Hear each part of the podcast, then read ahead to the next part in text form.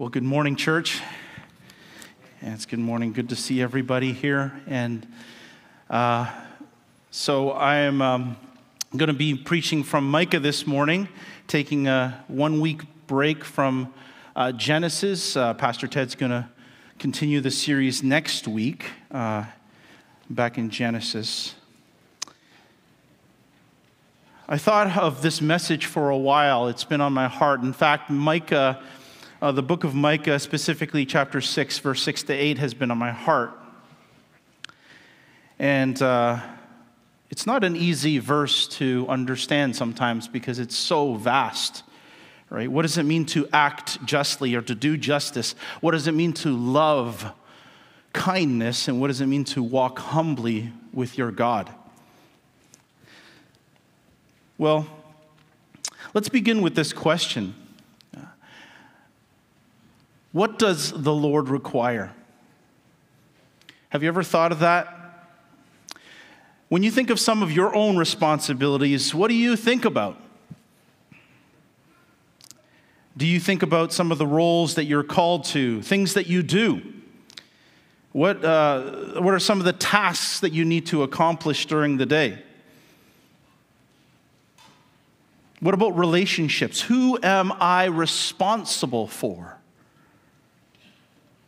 What is required of you?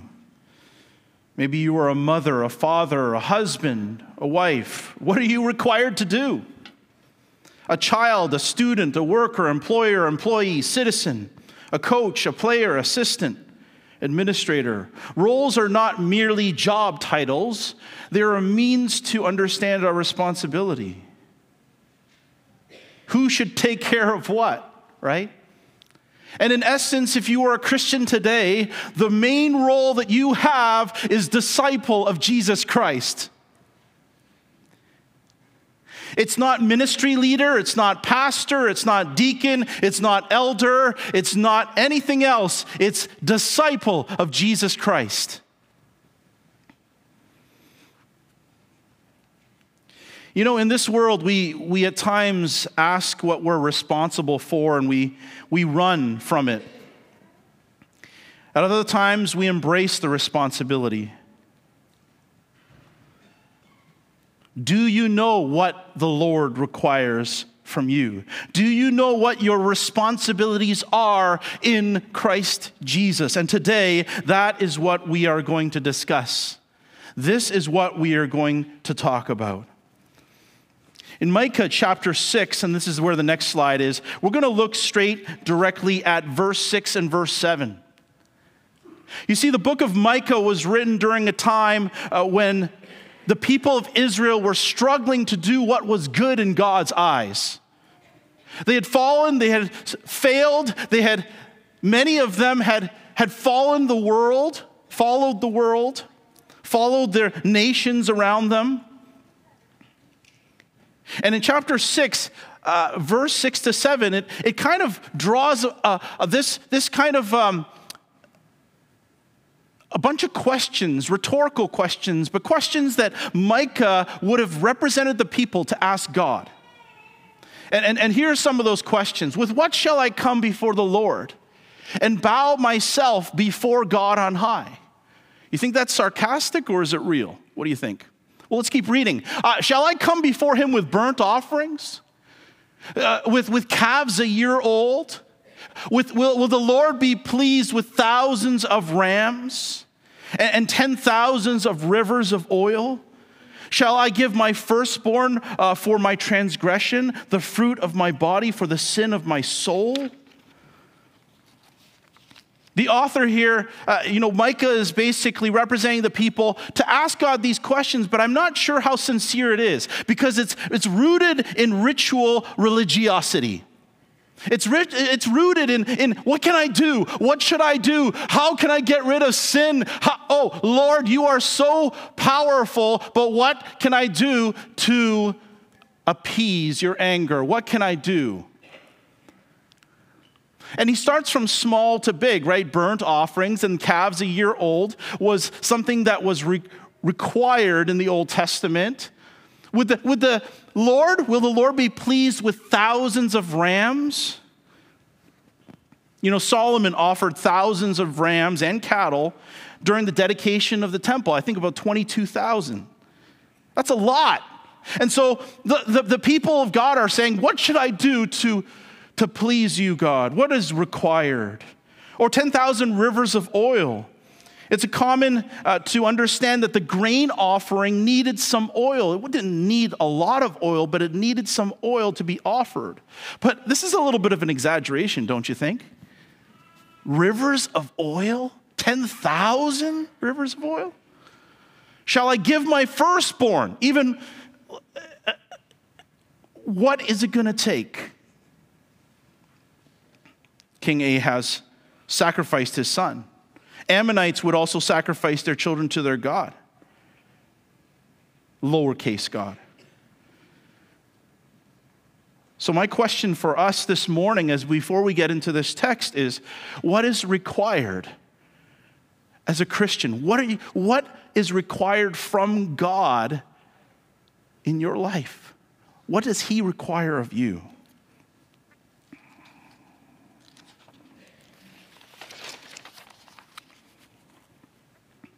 Well, let's read the verse here. It says, He has told you, O man, what is good. What is good? God has already established it. Verse 8. You don't need to tell him what is good, he's already told you. And what does the Lord require of you? So, the requirement and the goodness, it, it, there's a question. Because so often we think requirement is a burden. Oh, I got to do this, I got to do that, I got to do this, I got to do that. But what's, what's the reward? Will we ever think that the goodness of God is actually the requirement that God has? And the requirement that God has is actually His goodness to us. We think about that, think about what that means, but to do justice and to love mercy and love kindness, hesed, and to walk humbly with your God. These three things you so often think of like, wow, these are huge topics, especially in this world.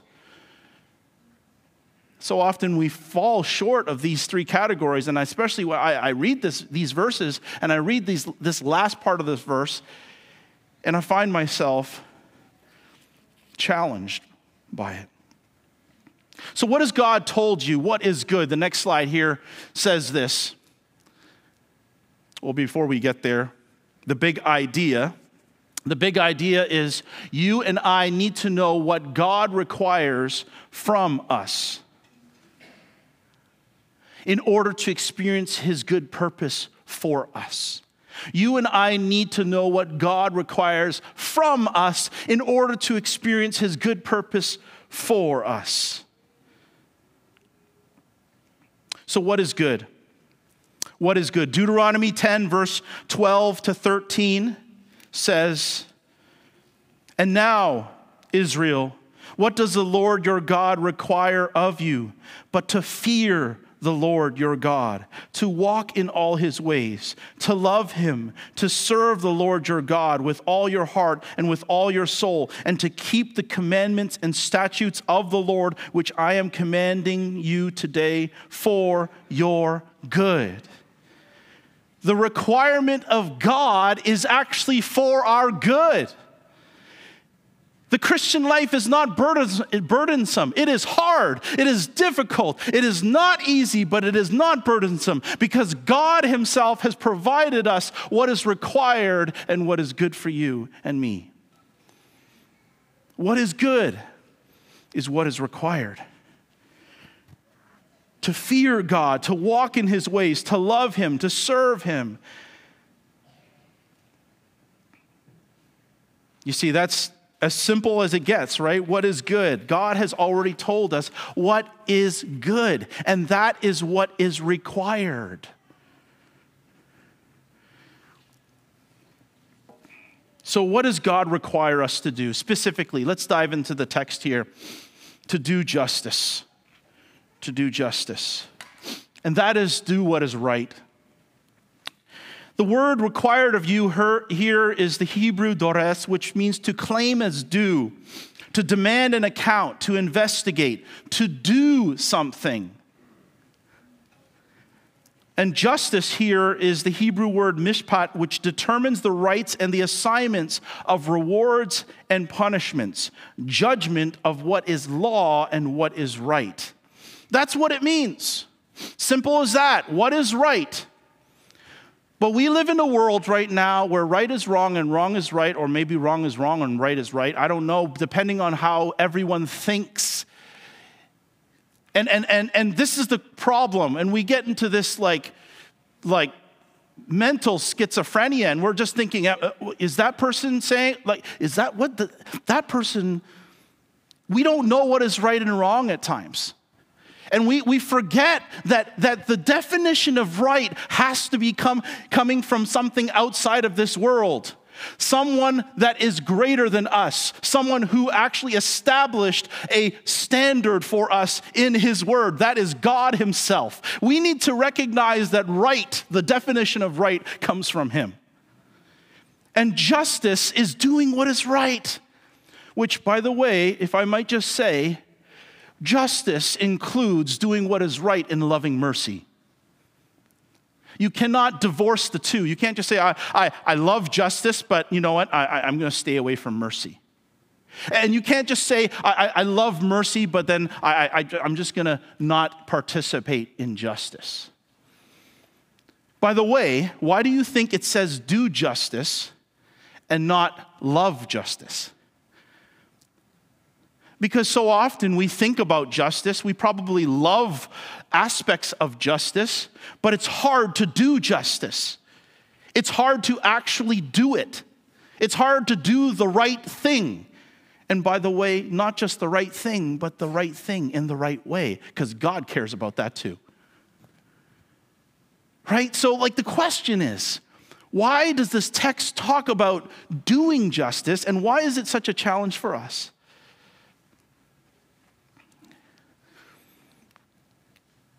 To do what is right. To do what is right. Don't be afraid to do what is right. We live in a world that is uh, constantly pressuring us to do what is wrong. But I want to speak to the men in this room uh, for a moment. Part of what God has called men to do is to lead by example. And leading by example often is a difficult thing. I tremble in fear because I just don't know how to do this, or whether or not I'm doing this right, or whether or not I'm actually right in doing this. And, and a lot of times, my question in my mind is Am I right before God? And can I lead my family? Can I uh, uh, right, do the right things in this world? And I just want to just challenge the men in this, in this room that unless you seek and do the right things according to God's purposes, you'll never really experience what it means to live as a right man before God. It's closely tied. When Adam and Eve was, were in the garden and then Eve gave the fruit to Adam, Adam didn't say, Let's stop this right now. He caved in. He didn't stand in front of her. He, st- he stood behind her when she had to face the serpent herself. How can we as a society and as a church grow if men are not willing to stand in front? And actually say what is right and say what is wrong. And, and, brothers, we need to do this as a band of brothers. Ain't no one by themselves. We are together. And for the ladies and teens and children here, like it's the same thing. We need to follow the Lord. We need to do what is right in His eyes. We need to act justly. We need to act justly. There's some examples in Scripture about this. Isaiah 42, verse 1 to 4, This is um, talking specifically about this uh, servant who's the Messiah, Jesus Christ.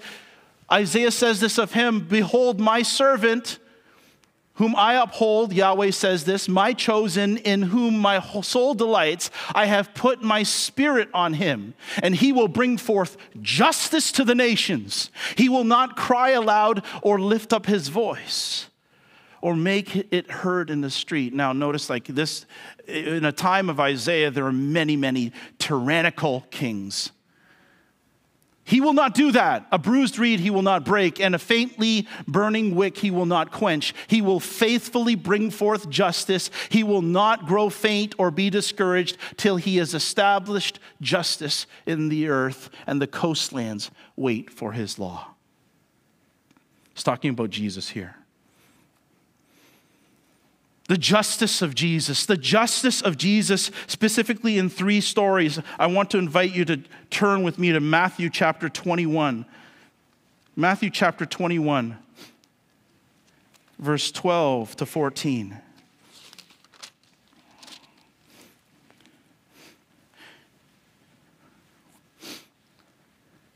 And Jesus entered the temple and drove out all who sold and bought in the temple, and he overturned the tables of the money changers and the seats of those who, who sold pigeons.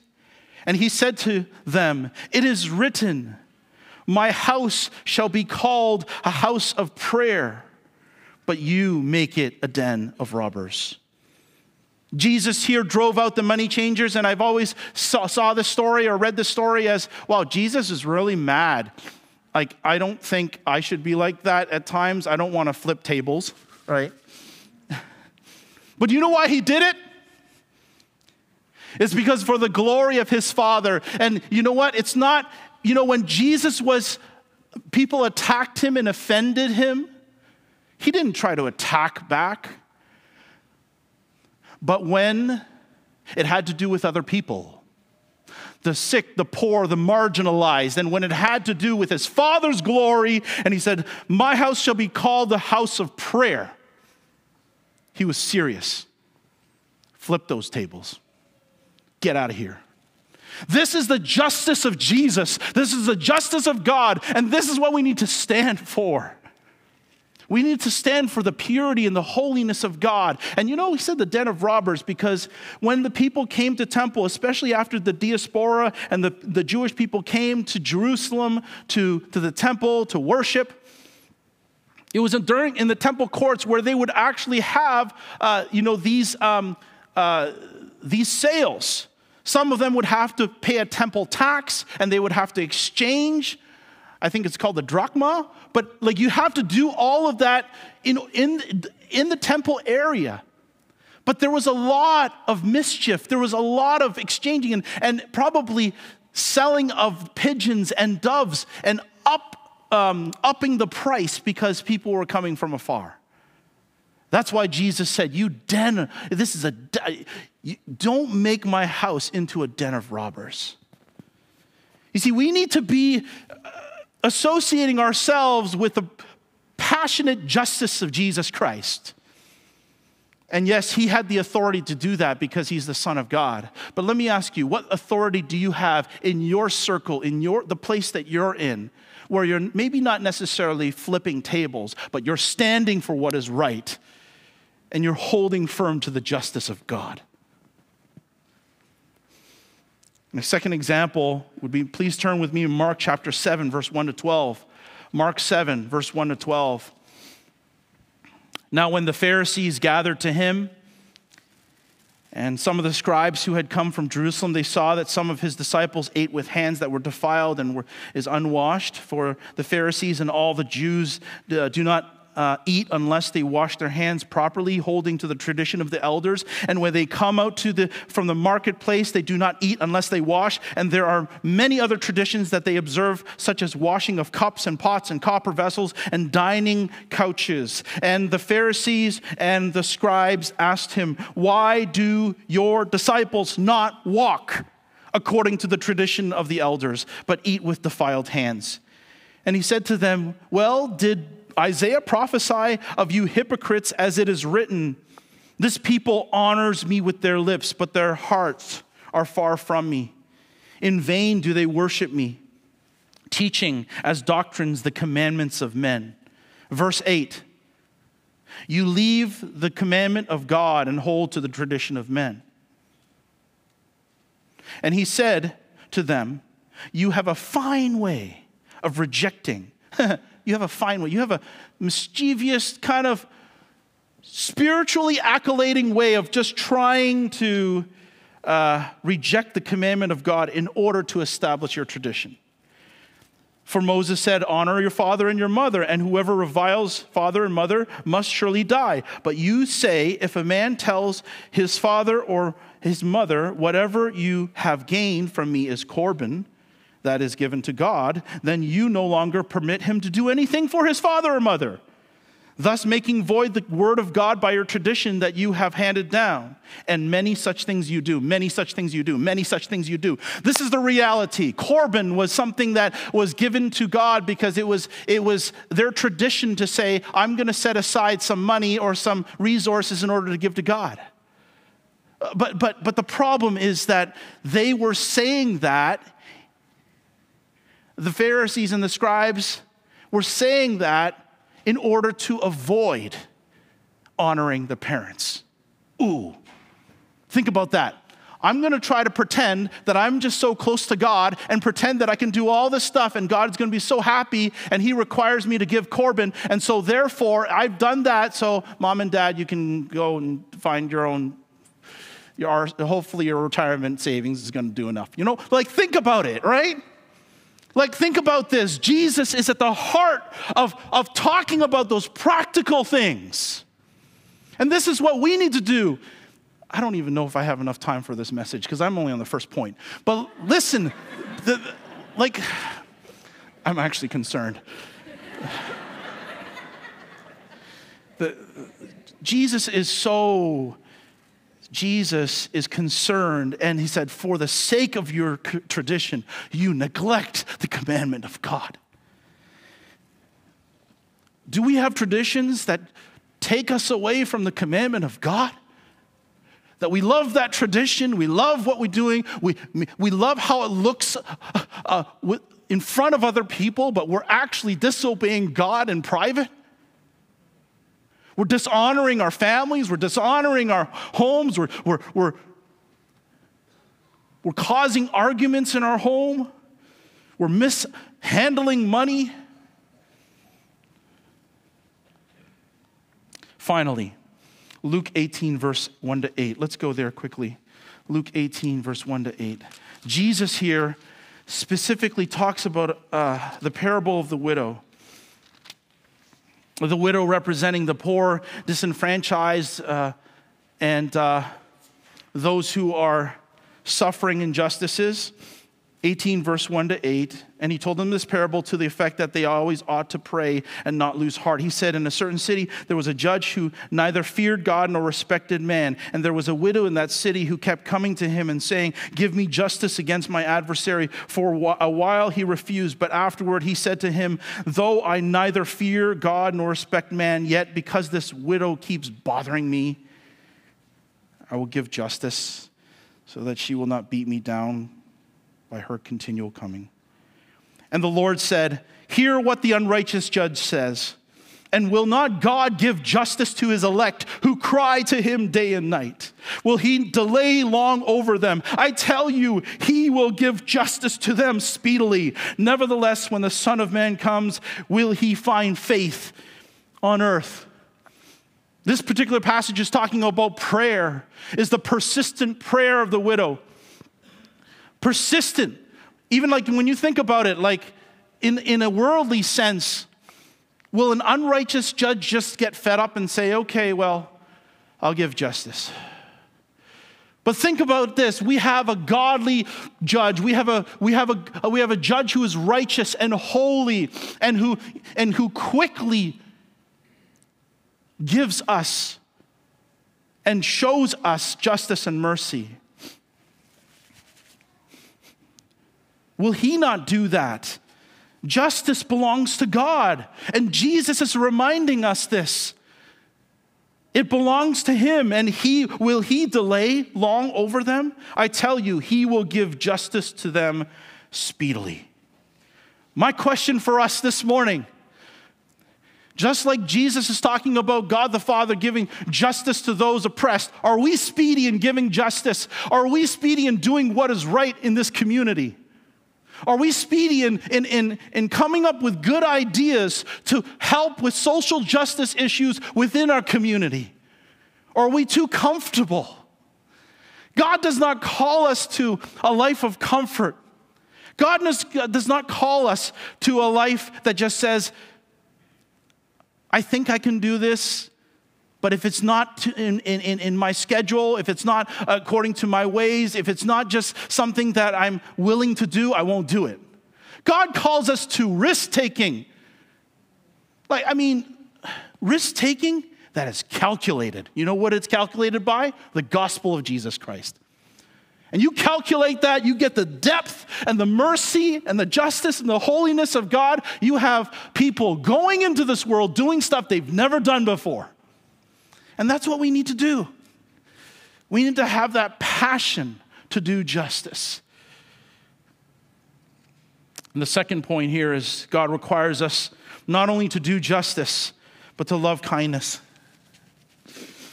Notice it doesn't say do kindness or like act kindly, it says love kindness. You know why? Because many of us probably feel that at times we have done some kind acts. We have done merciful acts.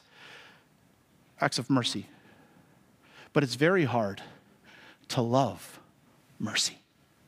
It's very hard to say, I actually love to do mercy. I love to be kind. I love to love. The word here, it's a combination of two Hebrew words. Uh, the two Hebrew words is um, ahava, which is to have great affection and loyalty, to be passionate about something. And mercy is chesed, which is the obligation to kindness and faithfulness to others, proofs of mercy and kindness. So, loving kindness is literally passionately merciful, passionately kind. Here are some examples of Jesus and how he loved mercy. Let the little children come to me, Jesus said. Let the little children come to me. You know, they, they were, uh, his disciples were seeing like all, you know, the crowds around them and children coming to, to him and, and they were trying to stop them. And Jesus says, No, let the little children come to me, for such is the kingdom belongs to them.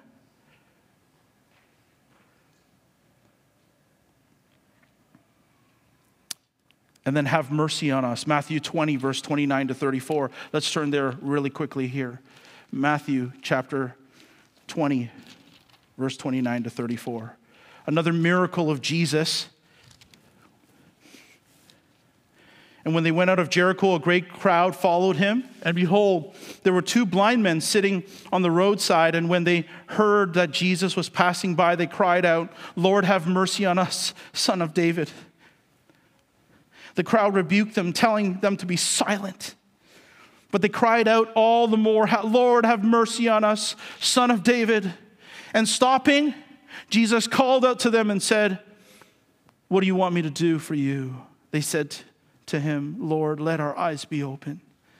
And Jesus, in pity, touched their eyes, and immediately they recovered their sight and followed him. Jesus was a very busy man, busier than all of us combined, probably. But yet he stopped and he pointed and he specifically said, What do you need? What do you need?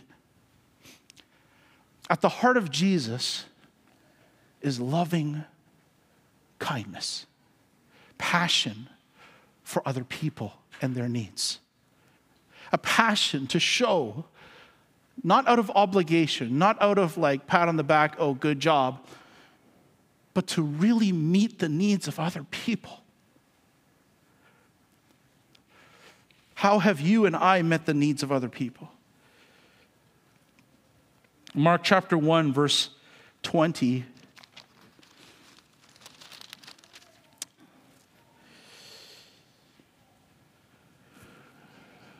Oh, sorry, verse 40 to 42 says this And a leper came to him, imploring him, and kneeling, said to him, If you will, you can make me clean. Again, Jesus was moved with pity. He stretched out his hand and touched him and said, I will be clean. I will be clean. And immediately the leprosy left him and he was made clean. It, it, this is amazing. This leper kneeled towards him, said, If you will, you can make me clean. You see, Jesus is in the business of loving other people to meet them where they are. Luke chapter 7, verse 11 to 14. It's 11 to 17. Soon afterward, he went to a town called Nain, and his disciples and his, the, a great cloud went with him. And he drew near to the gate of the town. Behold, a man who had died was being carried out, the only son of his mother, and she was a widow and a considerable crowd from the town was with her. And when the Lord saw her, he had compassion on her and said to her, Do not weep. Then he said, Then he came up and touched the bier, and the bearers stood still. And he said, Young man, I say to you, arise. And the dead man sat up and began to speak, and Jesus gave him to his mother. Fear seized them, and they glorified, saying, God, saying, A great prophet has arisen among us, and God has visited his people. This is amazing. Jesus says, Do not weep. Oh, we live in a world so often where we neglect the situation of families and just say, Well, you know, this has happened to this person. Have you ever thought that there's a whole family behind that person's sickness? Have you ever thought there's this, there's a whole situation behind that person's uh, uh, mental health issue? Have you ever thought that people around them, the family members, are suffering just as much as that person is suffering? Have you ever found, have you ever realized that that is happening? Because I think that's what Jesus wants us to know. He wants us to know that it is this widow who, who this is probably the last family member she has. That Jesus himself would, out of his compassion and pity upon this family, say, I want to raise this son up. That's the heart of Jesus. I know we cannot raise anyone up from the dead, but we can most certainly make visits to hospitals, that we most certainly go make a phone call and spend 15, 20, 30, an hour, sometimes two, talking with somebody, crying out to God on their behalf, reading scripture, sending over food, helping them. We need to be the hands and feet of Jesus. Jesus rose again from the dead and he promised us the Holy Spirit, not so that we could sing songs in a church like this and, and, and just kind of feel comfortable. He called us by the power of his Holy Spirit to be his hands and feet, to go into a world, to have compassion as he has compassion. That's what we should do. Matthew chapter 9, verse 35 to 37. I won't read this, but this is the story of a short man, very familiar passage for me. And he, Zacchaeus goes up a tree. I would never go up a tree to, to, to try to find something. That's so embarrassing. I'd never do that. Some of my taller friends would think that, you know, this is a perfect story for me. No, but it is an act of faith, right? And then Jesus goes and he sees Zacchaeus and many of these people are like, um, you have a crowd of people that are just like right there, right in front of you. Yet you see this guy hanging from a tree. He's a tax collector, he's a sinner, he's robbed people of their money, and you want to hang out with him? You want to hang out, not just hang out for a couple hours. He stayed with him at his home. Like, this is powerful. Like, how far would you go? What would you do? What would you do to show compassion and love for somebody? What would you do for someone who has sinned multiple times, but is trying to seek after God. Will you say, you know what, get yourself um, you know, right, go to AA, do whatever you need to do, get yourself right, then come to church, then come to First Step, then do all this stuff, then get right with God, and then get baptized? No, listen, we need to go to the world and say, you need to repent. We need to, we need to show you who Jesus is. And let me spend some time with you because I love you and I love to show kindness towards you. That's what Jesus requires from us. That's what God requires from us, right? John 4, verse 4 to 14. We won't go into this text, but it's the woman at the well, right? Will you give me a drink? Jesus says, Will you give me a drink? He knew exactly her situation. And yet he asked her a question in order to start a conversation so that she would know him and that she would truly understand the kingdom of God and what true worship is. Wow. What questions are you asking? In loving kindness to your neighbors and your friends, in order to help them to see the true God and to know the true God. You know, Jesus could have just said, you know what, like, like everyone else, I'm not going to go at the noon, uh, uh, in the middle of the day because that's when that woman is there and everyone else is avoiding her.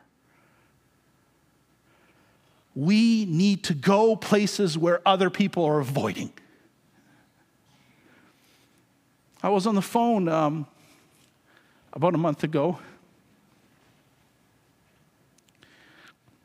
with a, a lady who uh, works in a community. Um, I'm not going to say the community, but it's it's, it's in, in an area where it's affected by crime and drugs and uh, a lot of violence. And I, I talked to this lady on the phone several times, and she said to me, Andrew, there's no church there and all the people that they see on a regular basis outside of their community and the five uh, metro housing, uh, the complex down there is, are, are just cops and that they're just in and out. And a lot of times the cops don't care. There hasn't been a community program in our building for over two years because of COVID. There's so much darkness in this place. There's so much evil. There's so much strife, so many mental health issues. Andrew, will your church be involved? And I can tell you this I was nervous because there's a lot of steps to kind of getting involved in the community, right? But it didn't, it just dawned on me God has people, every, by the way, she's a believer, she's a Christian. God places people everywhere to start a fire in our hearts to love mercy and to do things that like we wouldn't expect to do. We need to love mercy. Are we tempted to write off the culture? I'm not talking about cancel culture, I'm talking about canceling the culture.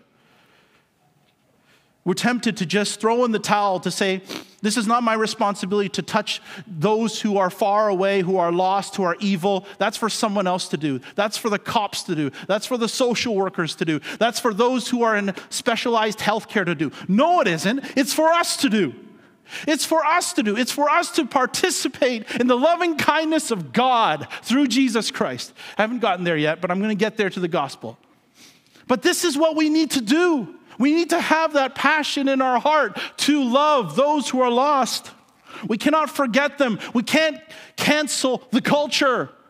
Just because the culture cancels us, or just because the culture is like just filled with ways of pushing us aside, we cannot cancel them. We need to glorify God through the preaching of repentance to a nation that would, at the end, repent and turn to God. Think of Jonah and Nineveh. Think of Jonah and Nineveh. Finally, God requires us to do justice, love kindness, and walk humbly with Him. I'll read this one more time Matthew, uh, Micah 6, verse 8. He has told you, O man, what is good and what does the Lord require of you, but to justice, but to do justice and to love kindness and to walk humbly with your God. The word here, walk humbly, is not just about humility, it is about the closeness. If I had a volunteer right now, I would ask this volunteer, I'm not going to ask you to come up, but if you were just to walk along this stage and I would try to follow you, it's pretty easy because it's from there to there. You're not going to run, right? You're going to walk. It's easy. But there are some people who are a lot taller than me, and when they walk, I need to run. Like it's it's the reality, but I have to keep up. And the reality of this is the Hebrew word here means to keep up with God. It means to do his will. It means not Sorry.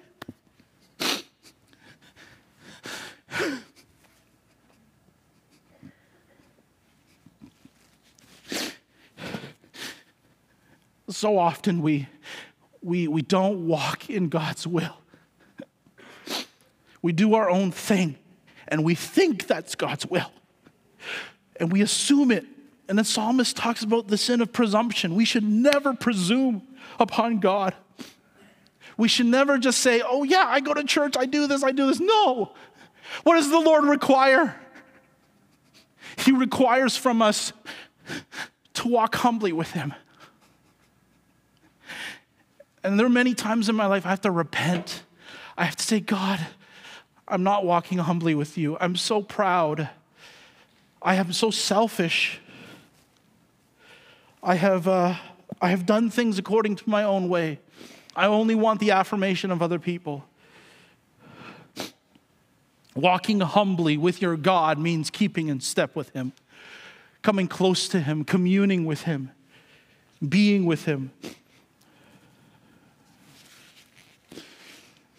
And the next slide here is um, examples Enoch and Noah. Genesis 5, verse 22 to 24, 6 to 9 speaks of Enoch walking with God, Noah, a righteous man walking with God, David, a man after God's own heart, walked according to his commandments, Jehoshaphat, which in Second Chronicles 17, 3 to 4, specifically, God says Jehoshaphat was a man who walked after David's path, which is after David's God, which is after God's own heart, right? Josiah, Second Chronicles 34, eight years old. He became uh, the, the, uh, the king of Israel. And then afterwards, he reigned for 31 years. But on the eighth year of his reign, when he was 16 years old, he made a judgment and he specifically said, You need to throw away all these metal objects, all of these idols. 16 years old, or maybe I think it was 12, so maybe 12 years, so it's 18 years old. You can check the text, but that's what happened. He was 18 years old. He was willing to do that. He was willing to stand up for what was right. You see, walking with God is not a fuzzy feeling, say, I do my devotions and I have meditate on His Word. That is good and all that. But walking with the Lord, according to the whole Old Testament, has a lot to do with your fear of Him, with your obedience to Him, to walk in His ways. Because the closer you walk God, with God, the more you will realize that your life belongs to Him and you'll do whatever it takes to follow Him. Whatever it takes. That's why I can't hold myself. Because at times I just wonder, I just wonder, Lord, am I doing that? Am I, am, am, am I wasting my life? Or am I truly following you? And there's it's areas of struggle where I realize I'm like, wow, I'm not following you. My pride is coming up again. I'm not walking humbly with God. But the Lord has given us this, uh, this good news here. This is the next slide, and I'll close with this and then a story. So, what is required? To do justice, to love kindness, to walk humbly. That's our requirement, eh? That's, that's our requirement of, from God to us. But then let's think about what is good. I just described what is good from Deuteronomy 12. What is good is to walk in his commandments and that he has shown us this requirement so that you know what is good and that is good for us. But what else is good? This is what he's already done on the cross. He established these three things in the gospel. Justice was satisfied. The, the wrath and the punishment that was for our sin, he satisfied that punishment. Justice was done at the cross. And the, the loving kindness of God was realized through the cross as well. Ephesians chapter 2, verse 4 to 5 says this But God, being rich in mercy because of, the, because of the great love with which He loved us, even when we were dead in our trespasses, made us alive together with Christ. By grace you have been saved the loving kindness of God is so vast. Why are we complaining about buying someone coffee or doing, you know, making that extra, uh, you know, drive to some person's place to help them? What is it? Is it, is it really bothering our uh, sense of uh, independence? Look what Christ did for us. It was realized, but not only that, relationship was actualized. Turn with me, Luke 23, verse 44 to 6, uh, and then we'll go there right now. Luke chapter 23, verse 44 to 46. When Jesus breathed his last,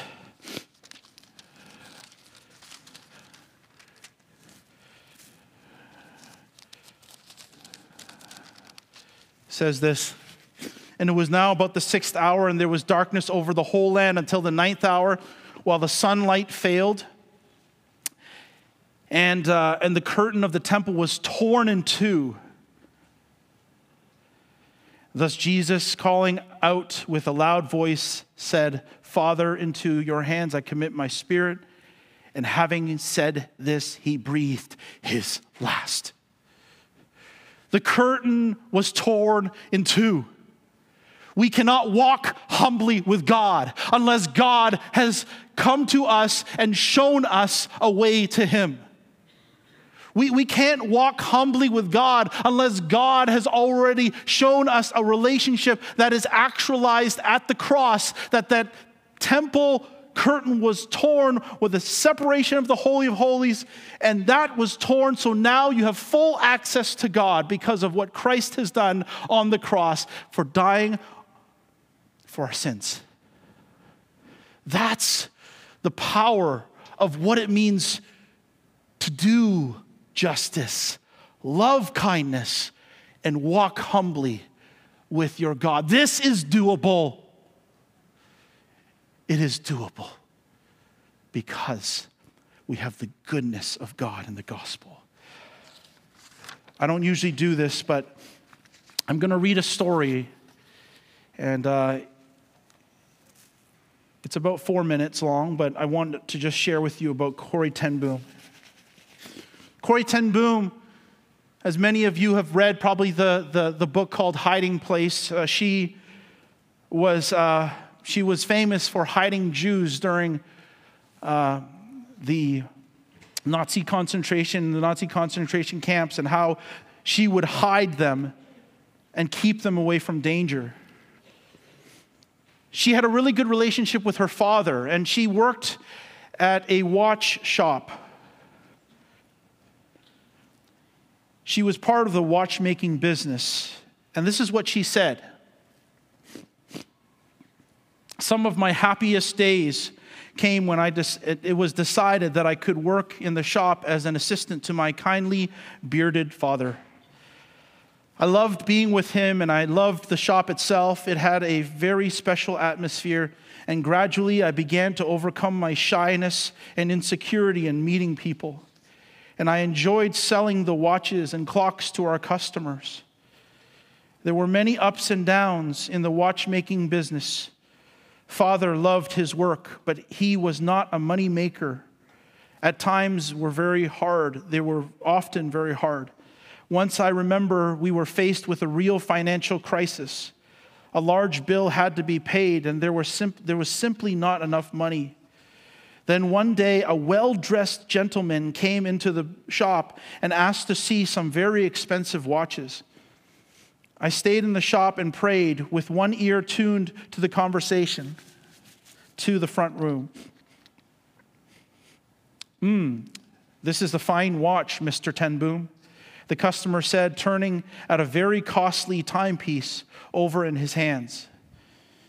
This is what I've been looking for.